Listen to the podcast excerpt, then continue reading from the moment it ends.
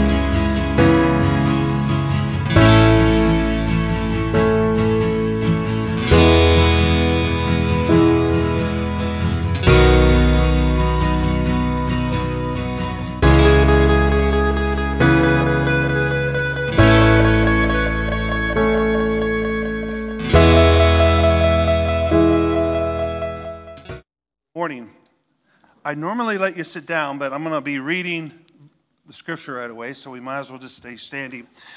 Uh, we are in the uh, book of Galatians, so glad you're here this morning.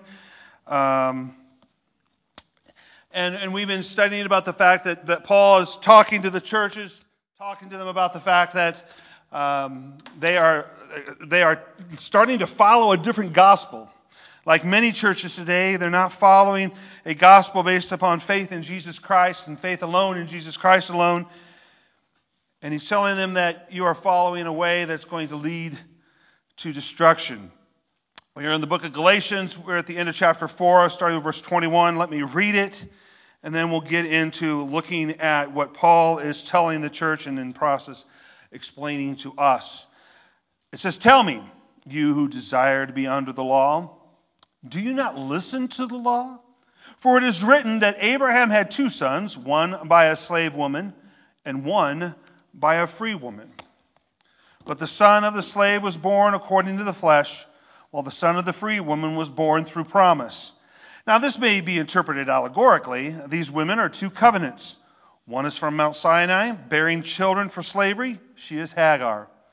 Now, Hagar is Mount Sinai in Arabia. She corresponds to the present Jerusalem, for she is in slavery with her children. But the Jerusalem above is free, and she is our mother.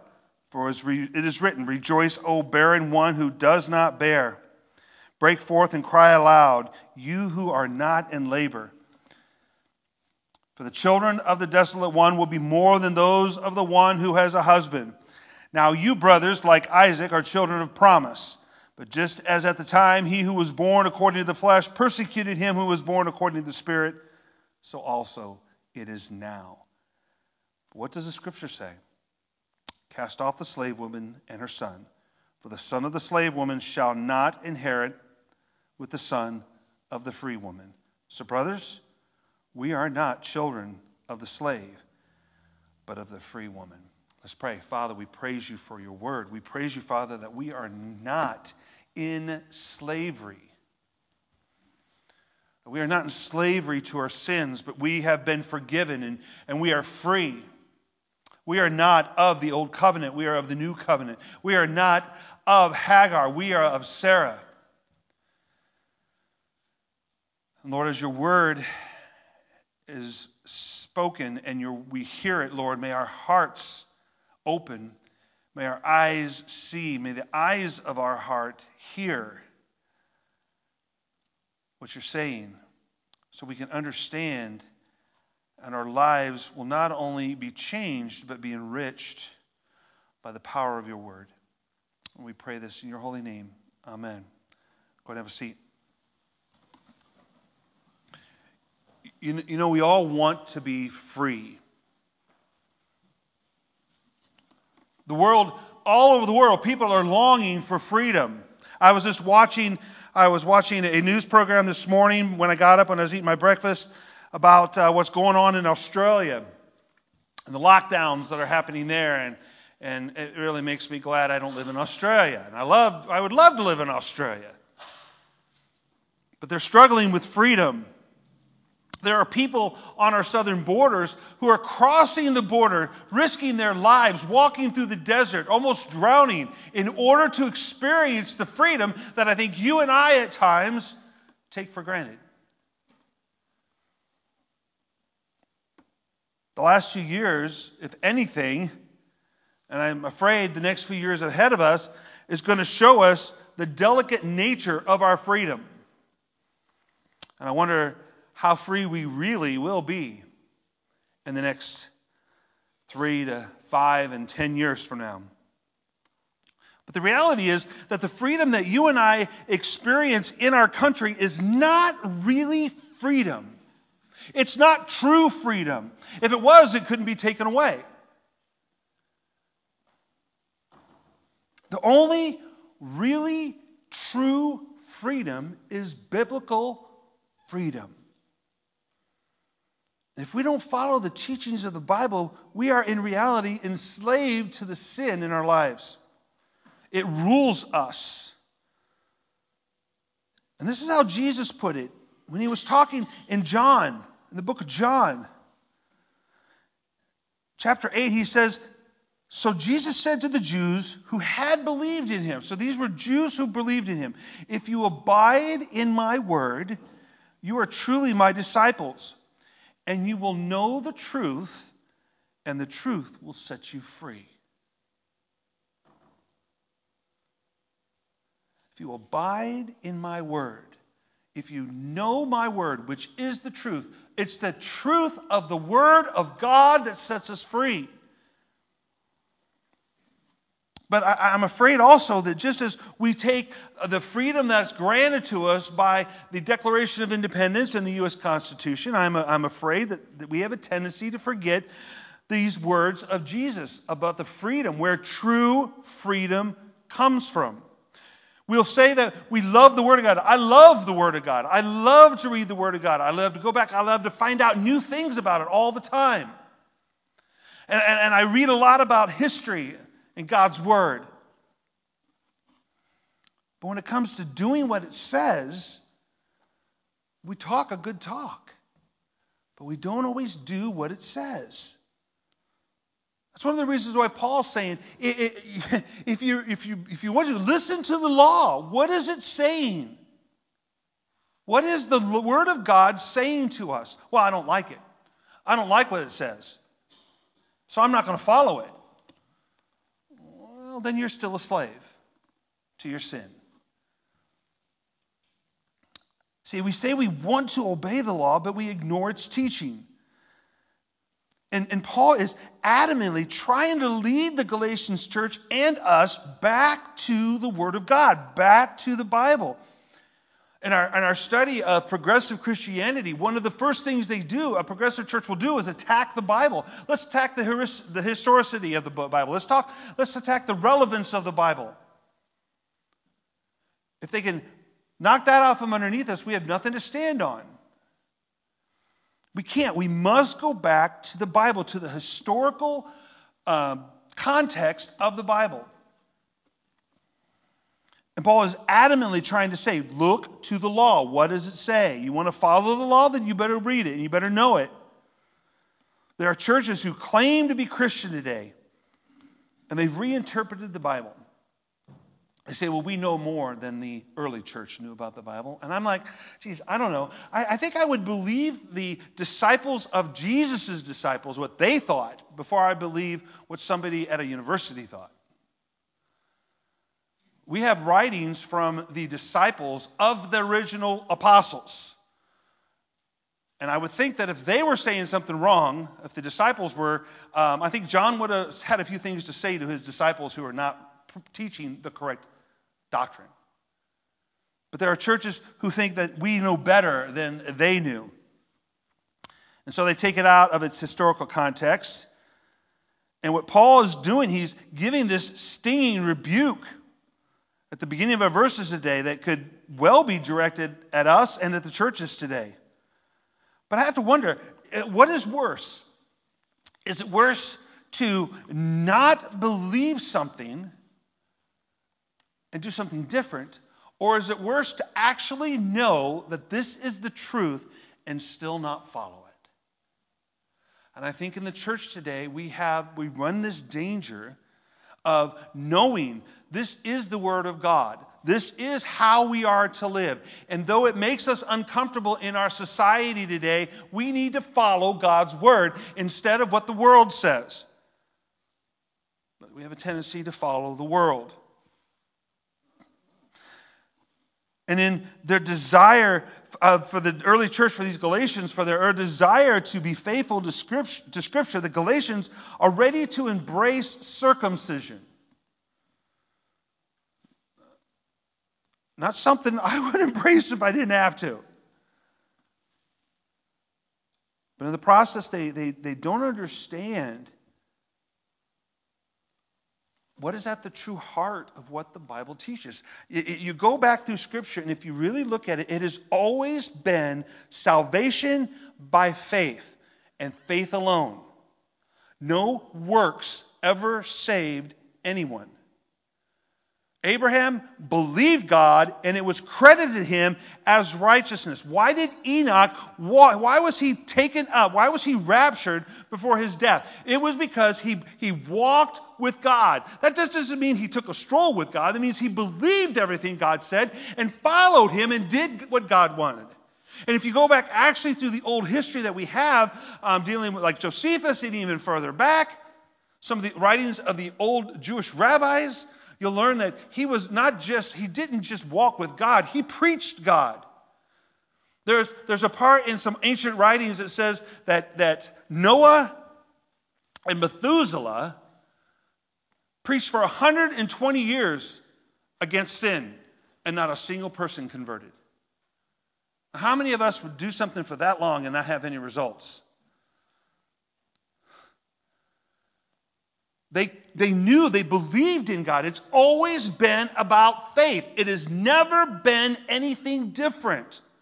It's about faith in Jesus Christ and Christ alone for our salvation.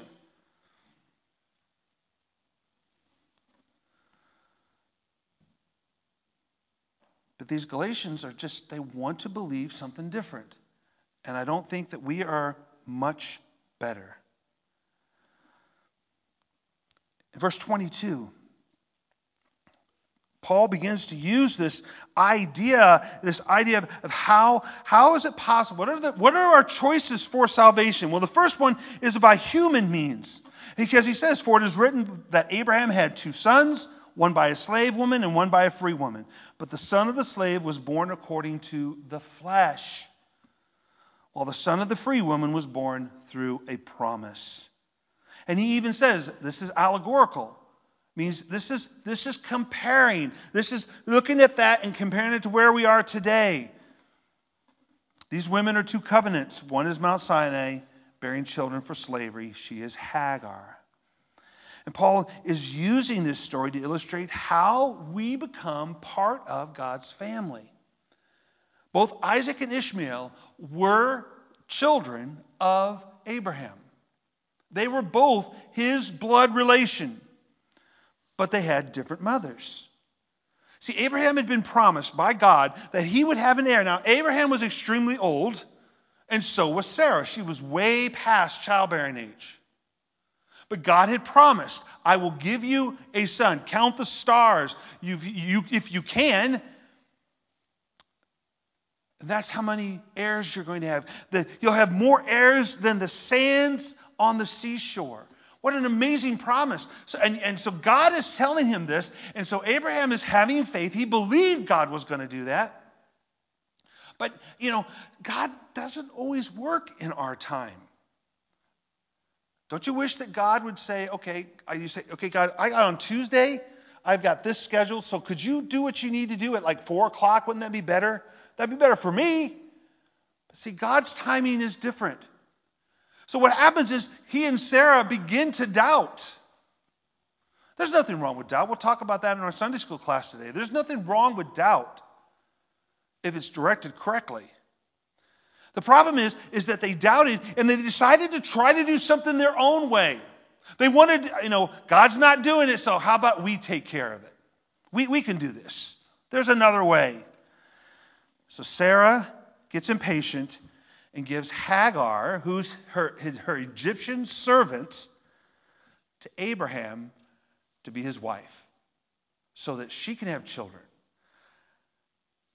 Now, you know, all of us guys sitting here know that's just trouble brewing, right? That's just crazy. Who would ever think to do that? Well, it's a cultural thing. They did do that. That's not what God wanted. But they did do that in the cultures of that time. To our 21st century mind, this seems kind of ridiculous. But don't we grow impatient with God while we wait? We want Him to act immediately. And when things don't happen according to our schedule, it kind of makes us doubt a little bit. You know, Ecclesiastes says that he has made everything beautiful in His time. Also, He has put eternity in the hearts of men. yet so that he cannot find out what God has done from beginning to end. See, we God has made everything beautiful in his time. There is a time for everything. God has everything planned out perfectly. And he has put eternity in our hearts. So we know there's something outside of us. There's something, a big, much bigger picture going on. We talked about that when we talked about the unseen realm and what's going on in the spirit world and the, and the struggles and the battles. And we're all just part of this little battle between good and evil, waiting for the final time when Christ comes back and, the, and he gets his kingdom here.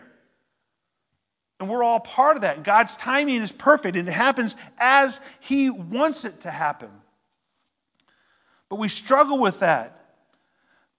We doubt it because the timing doesn't seem right. Even, even in the New Testament, in Peter, Peter's talking, he says in 2 Peter 3, says, they will say, Where is the promise of his coming? People will say, You know, Jesus hasn't come back yet. Where is he coming? He said he was going to come. He hasn't come back yet. It's been almost 2,000 years.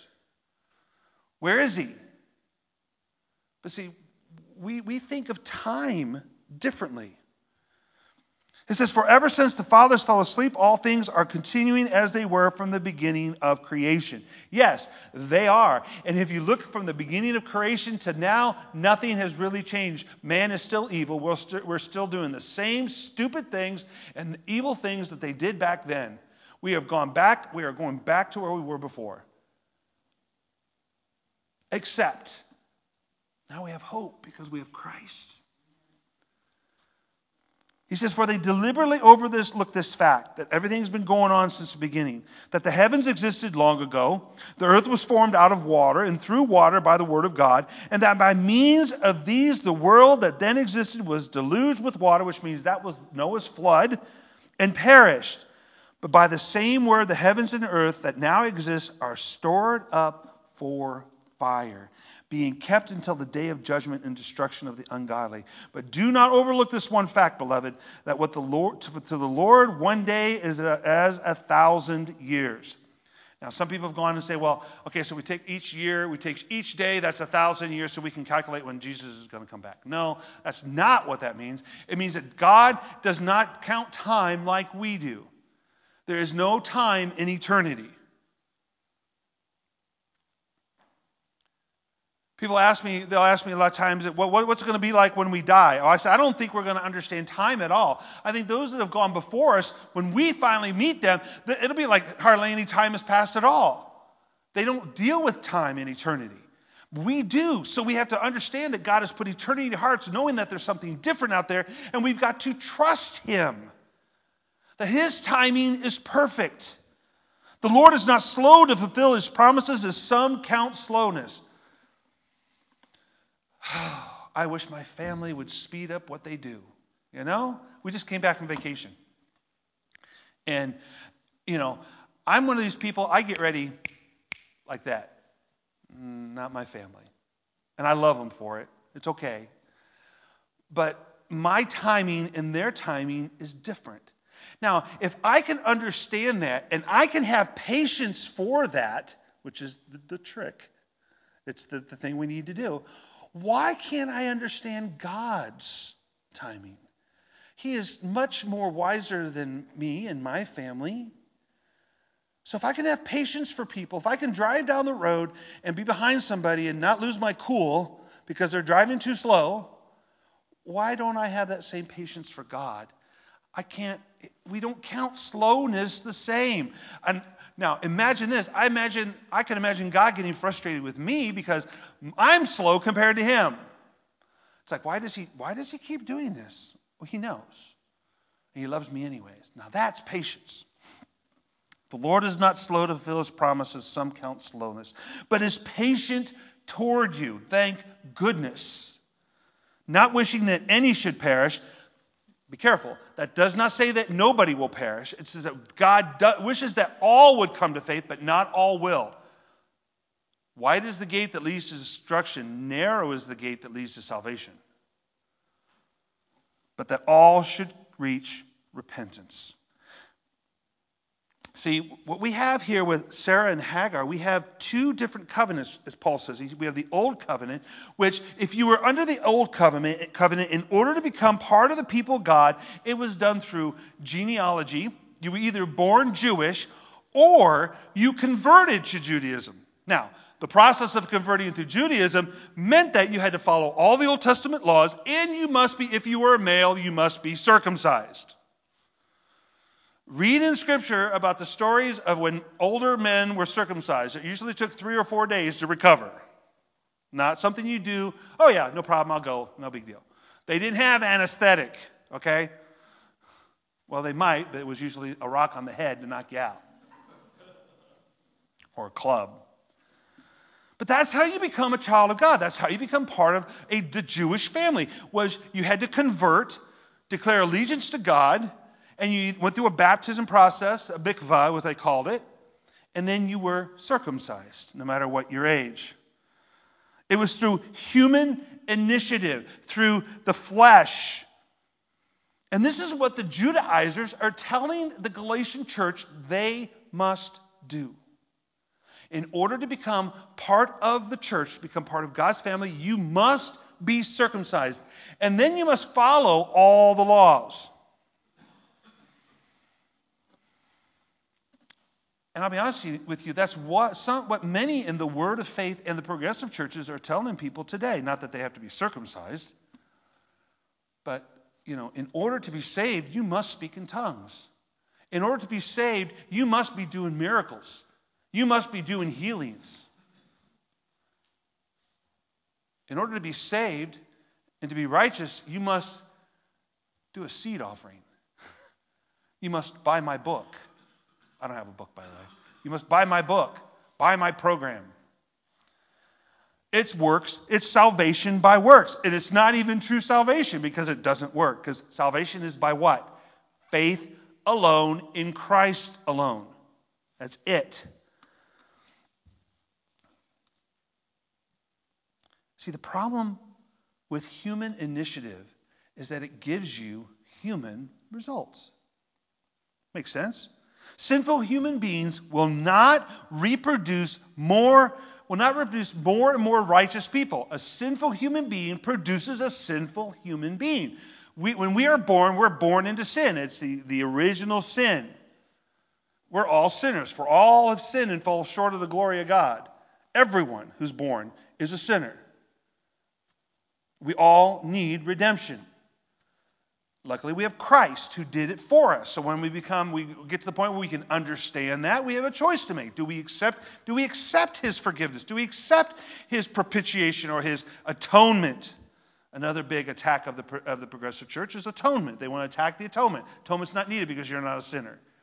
Geez, I don't know. I, I, I look all through the New Testament where it says we're all sinners. There's no one who's good. No one does what's right.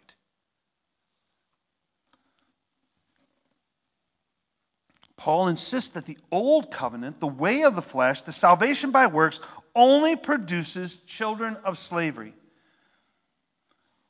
Because true freedom can only come through a divine initiative. The only way that you and I can be saved was because God took the penalty. Our founding fathers understood this when they wrote the Declaration of Independence. Here's what it says in case you don't know.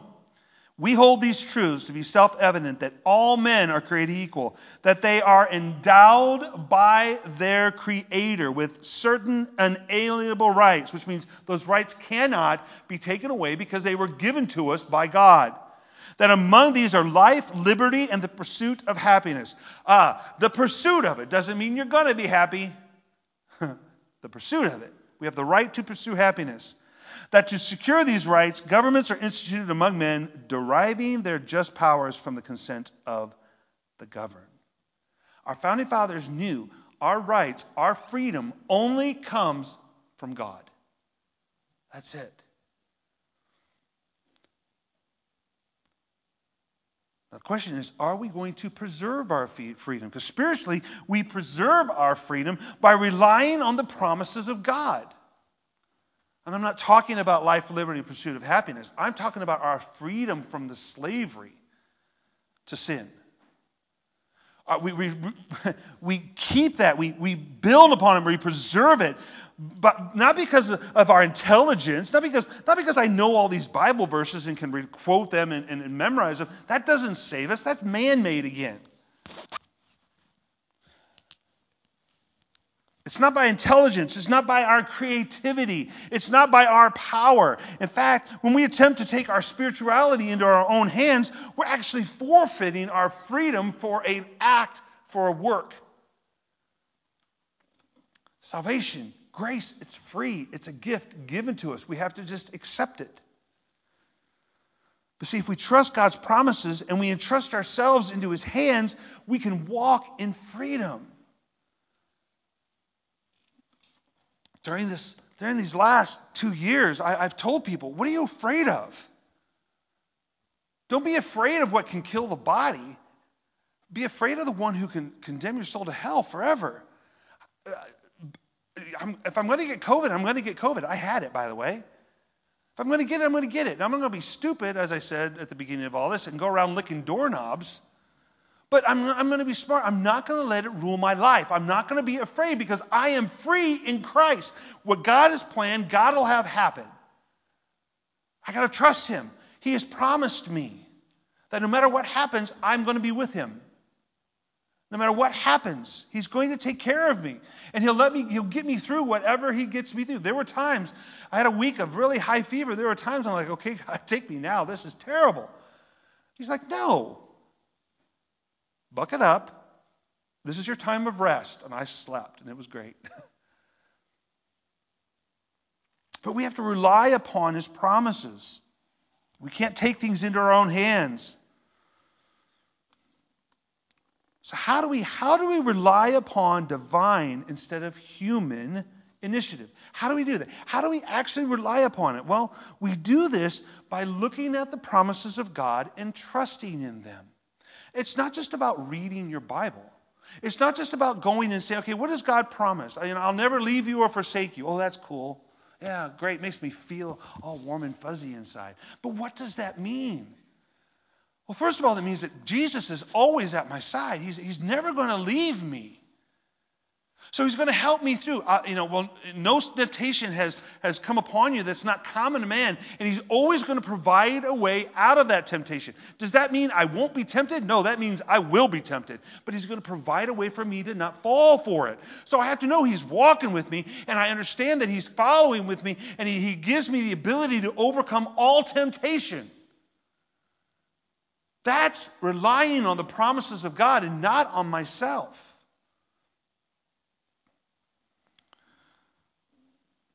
How do we know? How do we know that we're relying on his promises? And this is the hard one. When I was thinking about how do we how do I know that I'm actually trusting his promises? Well, how we wait. If I am this doesn't happen to us on Sunday morning, but just let me let me use this as an example. Let's say that it's Sunday morning, we're all getting ready for church, and I'm usually the, we're usually the first ones here, and I want to get here early. So what do I do? I get all ready, and I go out and I sit in the car and I wait for the family to come. Right? And I patiently wait, right? Blow the horn a few times, start the engine, start to pull out. No, I don't do that because I know my family's going to take longer. We have two kids. It's going to take, and my wife is the one who usually gets them up and going. So what can I do? I can get them going for her. I can help them move a little quicker. I can fix their breakfast for them. I can make sure that Caleb's got his shirt buttoned right.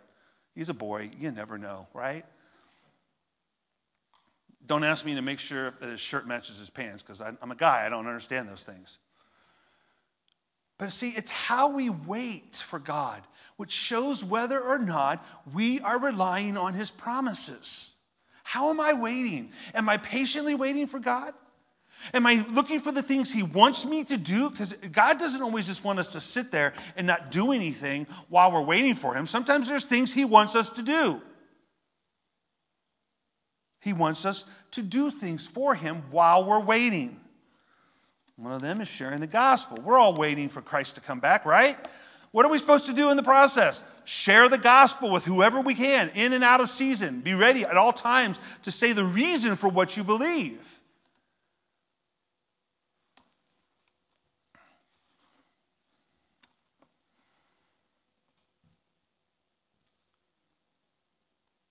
I'll give you another example. What happens when somebody does something wrong to you? What if somebody hurts you? What's your first impulse? Revenge? I'll get him.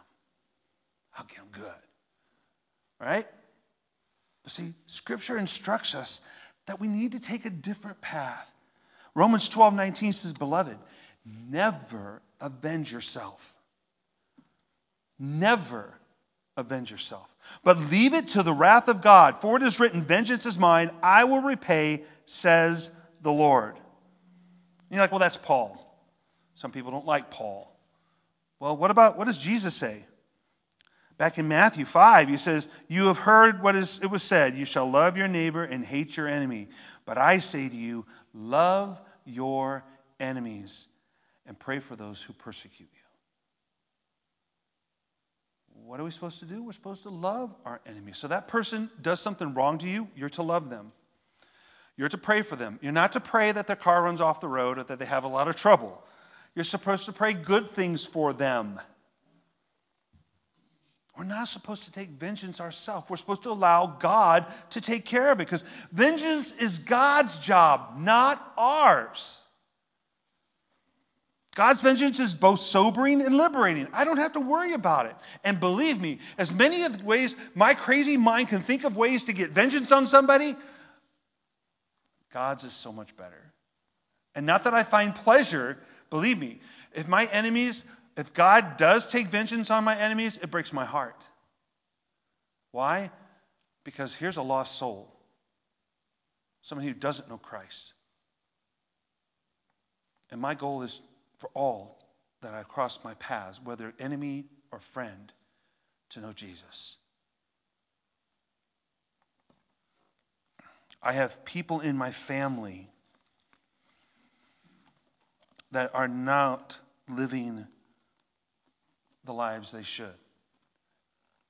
And it breaks my heart because I want them to. So I have to set the example. I, am not going to give you details now because it's still difficult in my mind to deal with. But I've had to confront and I've had to, to love beyond what I thought was capable. Because my goal is that they finally see the error of their ways and come to Christ. Not to avenge myself, but to show them love. See, what we need to do is we need to be patient. We need to lay things at the foot of the cross and entrust ourselves to the Creator of the world who is faithful and who promises ultimately to correct every wrong and, and every, put everything in its perfect place. One day we will understand all of this. For now, we have to understand we just have to trust Him because He sees way beyond what we can.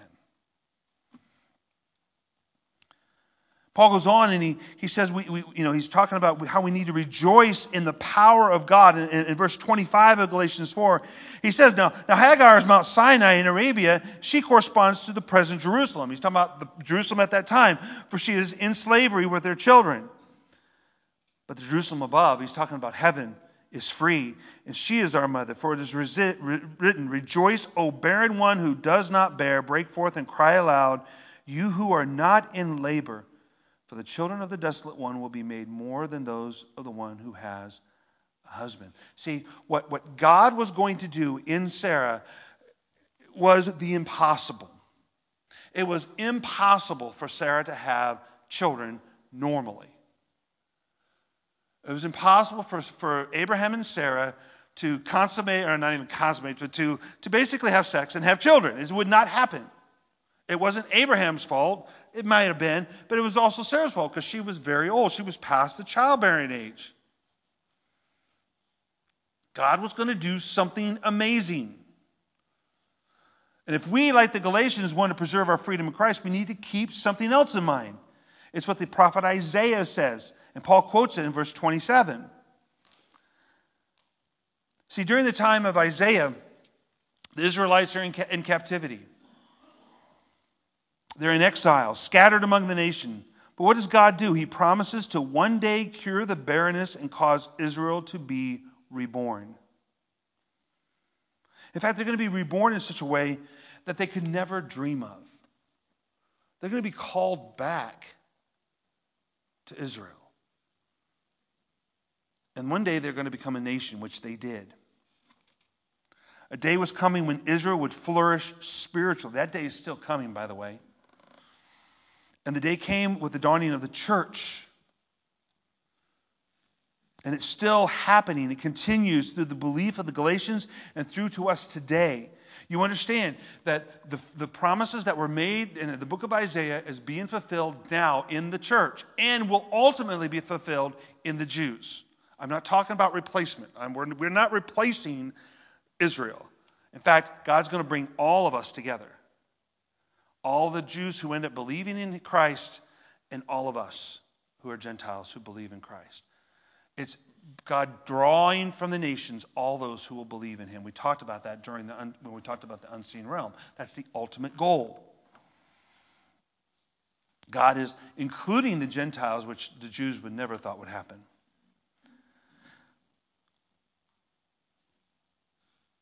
There's going to be setbacks. There's going to be difficulties in our lives difficult situations that make us think that we're, we're, trapped. There's no way out. How are we going to get out of this? I'm sure that thought has crossed many of our minds in the last two years. How, how are we finally, are we ever going to go get back to what was normal? Are we ever going to get to that point where things are where they need to be, where they should be? I don't know. Be honest with you. I don't think we'll ever get back to that again. I think we're too far gone. We've felt helpless and trapped. And many of us in our lives and in our situations feel helpless and trapped. But see, our God is more powerful than any virus, than any mandate, and anything else our government and the evil world wants to throw at us. He is more powerful than that. He spoke the world into existence. Now, if you want to argue evolution, that's fine. We can argue it. And uh, whatever you want to believe is fine. But I know what the Word of God says. He spoke, it happened. So we have to rejoice in the power of our God because He can bring something out of nothing. If you had told the early church before Saul was on the Damascus road that this, there was going to be a man who's persecuting you and he's going to become a apostle to the Gentiles, they would have told you you were crazy. But Jesus did it. He did it. And Paul, who's writing this, he is proof of it. We have to rejoice in the power of our God who brings us what we need and who causes the barren to give birth. Because see, what happens is, is when we don't rejoice in the power of God, when we don't rejoice in what God has done what He has promised and what He is doing, when we don't look at His promises and live by them, we have a tendency to try to do it upon our own power. We get impatient and we want to make decisions on our own and we want to do things by our own ability because I know I can get it done. And there may be times when God wants me to get it done, and I need to listen to Him, and He'll tell me. I'll know. But there are times I need to just wait on Him. We, gotta, we don't want to find ourselves rushing towards things and end up in a dead end. Look, look at what Abraham and Sarah did. You want to know why we have such a struggle in the Middle East right now? It was goes back to that moment when she said, "Here, Take Hagar, my servant, as your wife. That began the struggles in the Middle East. Now, understand, God uses it, He let it happen, and He uses it for His glory and ultimately will. This is all part of His plan. But that created the struggle. Don't run headlong into a dead end just because you want to see something done. We find ourselves rushing towards it. We don't want to. We have to rely on the promises of God and rejoice that He is a miracle working, life giving King. Now, Paul ends these verses by telling them what they need to do. And what they need to do is they need to root it out. Let me read it to you again. He says, Now you, brothers, like Isaac, so he's comparing them to Isaac, are children of promise. But just as at that time he who was born according to the flesh persecuted him who was born according to the spirit. So what happens is um, Hagar and, and Ishmael were persecuting, were, were picking on Isaac. Because Isaac, uh, Ishmael was the firstborn in reality. But he wasn't the one that God had chosen.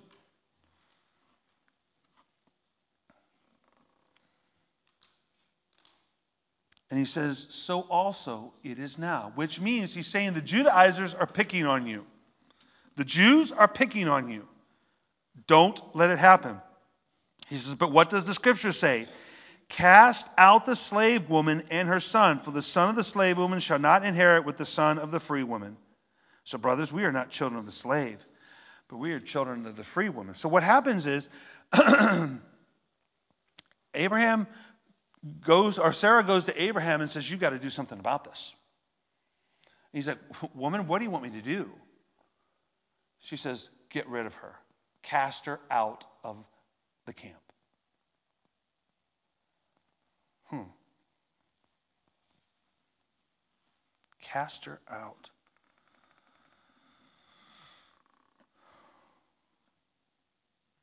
See, in order for us to preserve our freedom in Christ, the third point we need to consider, and it seems somewhat startling, is we need to root out whatever is enslaving us in order to preserve our freedom.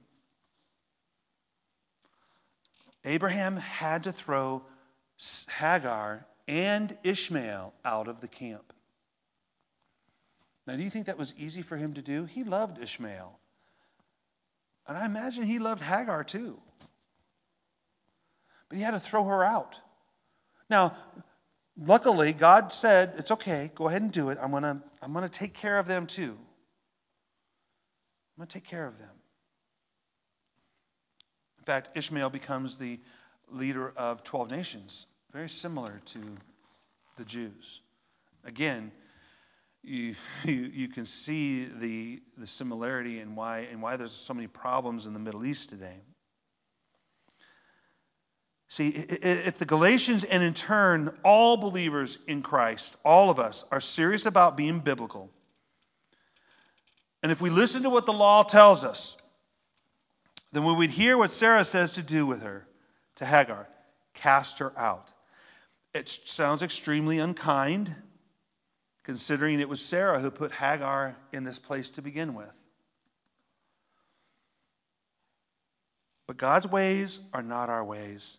And if we read a little further in the story, we find that God has a plan.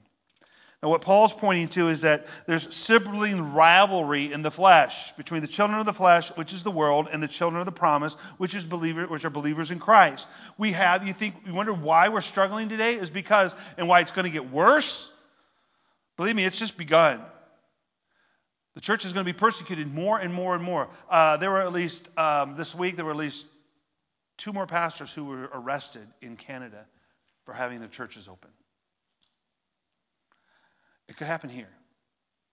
I'm not telling you what we would do, but we decide to do the right thing, whatever that is. But understand, persecution is happening. There's always this conflict between the world and between the church. Partly because there's this conflict between good and evil. There's a conflict between the between Satan, between the fallen sons of God, and between God and his council. If you don't know what I'm talking about, go back and listen to my sermon series on the unseen realm or read a book called Unseen Realm by Michael Heiser, Dr. Michael Heiser. There's a rivalry going on. It goes back to the time of Abraham and goes and his two sons. It continues today. Actually, from what I've been reading about um, ancient, really ancient history from pre-flood, it goes back to before, to the sons of Cain against the sons of Seth. There was a constant battle, constant struggle. Paul makes this point in verse 29. But just as that at that time he was born according to the flesh, persecuted him was born according to the spirit, so also it is now. And this is why Nicodemus says, You must be born again. We are all born of the flesh. We must be born again of the Spirit. These verses that Paul is using and this history confirms that there will always has been and always will be animosity between the children of the world and the children of the Spirit.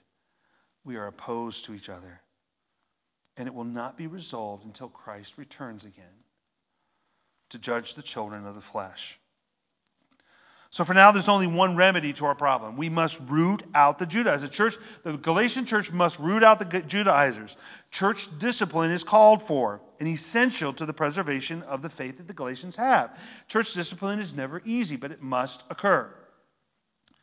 But this also calls for us personally for spiritual self discipline we have to root out of the church and out of ourselves those things that have us enslaved.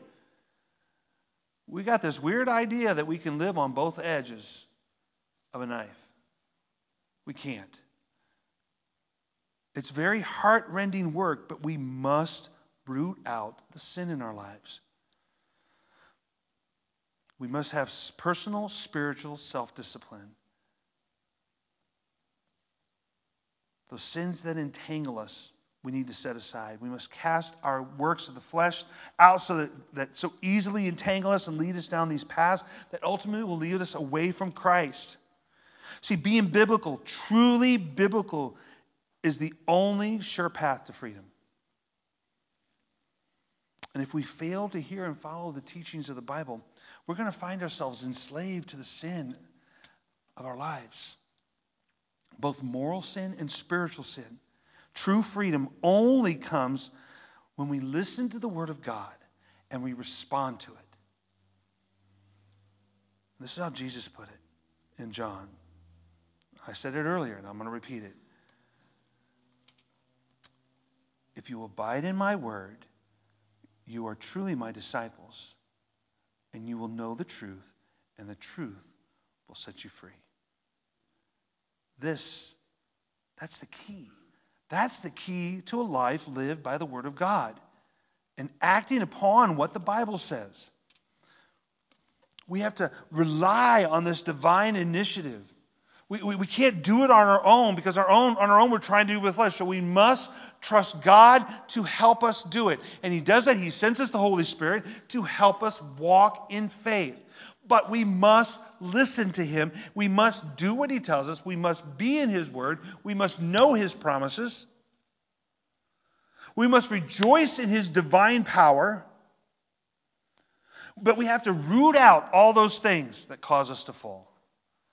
And then we will live a life of hope, a life of faith, and a life of love, a life that's truly free. Let's pray. Father, we praise you. We thank you, Lord, for the fact that we have the ability to be free. In this country, we have our freedoms, but Lord, we, we also know that spiritually we need to be free. Help us to walk in faith. Help us to know your promises and trust your promises in our lives. Help us to walk in a way that brings you glory to walk in a way that we know that we are your children, children of faith, called by the Spirit. We praise you, Father, and we thank you. We pray this in your holy name. Amen.